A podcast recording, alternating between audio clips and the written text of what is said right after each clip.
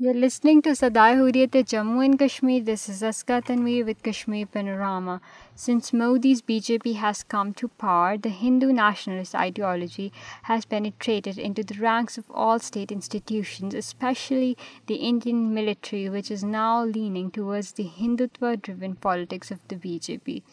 The Indian military owes its loyalty to the Hindu extremist ruler of India, whose policies have entered a deeply contentious phase.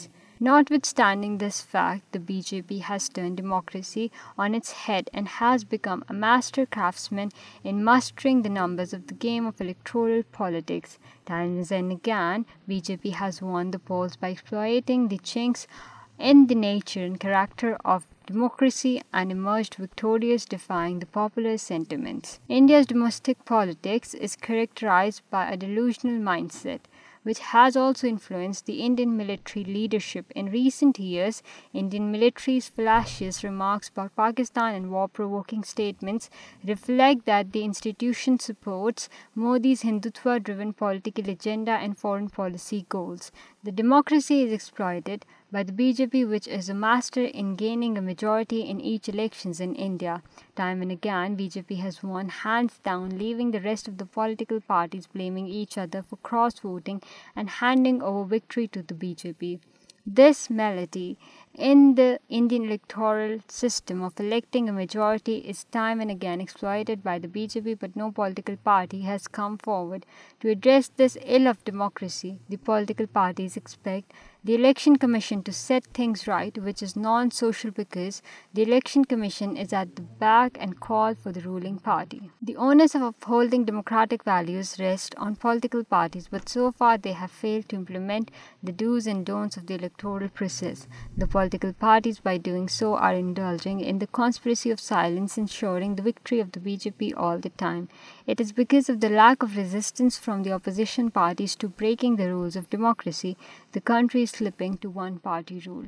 Moreover, in terms of its foreign policy, in 2019, when the Indian government revoked Article 370 and 35A of the Indian Constitution and removed the special status of Jammu and Kashmir, India's Army Chief General Bipin Rawat was repeatedly involved in provoking war through irresponsible statements, endangering the peace and stability of the already volatile region under the influence of the Indian government's war-mongering policies. Continuing this negative trend last month, yet another the proactive statement was issued by Indian military leadership targeting Pakistan with baseless allegations. This time it was India's Northern Army Commander, Lieutenant General Upendra Dwivedi, who said that the Indian Army is ready to execute orders like taking back Azad Kashmir the top military official's threatening remarks came in response to Defense Minister Rajnath Singh's recent statement, which hinted at taking parts of Azad Kashmir. The way these allegations about the presence of terrorists in Jammu and Kashmir and his delusional claim of readiness to take action against Pakistan show that they are following into the footsteps of the political masters who want to impose their hegemonic designs on regional countries, particularly Pakistan.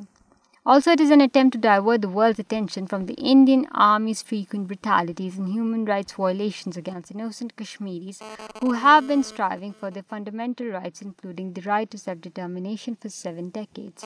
In an attempt to achieve its sinister goals in Kashmir, the Indian government has, over the years, been involved in false flag operations and making flashy statements, from fake surgical strikes to mischievous propaganda campaigns and baseless allegations. It is quite obvious that Indian government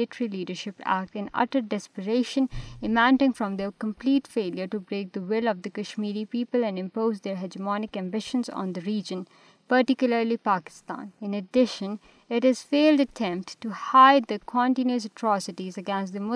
Jammu Kashmir as well as the Muslim minority India and دیائٹس record about which nations repeated India has been involved in blame game politics against Pakistan for a long time. Every time it has been the Indian government that has hatched conspiracies to halt the negotiation process between the two countries, putting regional peace at risk. The Indian military has always supported the aggressive strategic policies of its government, disregarding the consequences of such an aggressive military doctrine. The Indian Army should avoid irresponsible rhetoric against Pakistan and come out of the delusional mindset promoted by the BJP.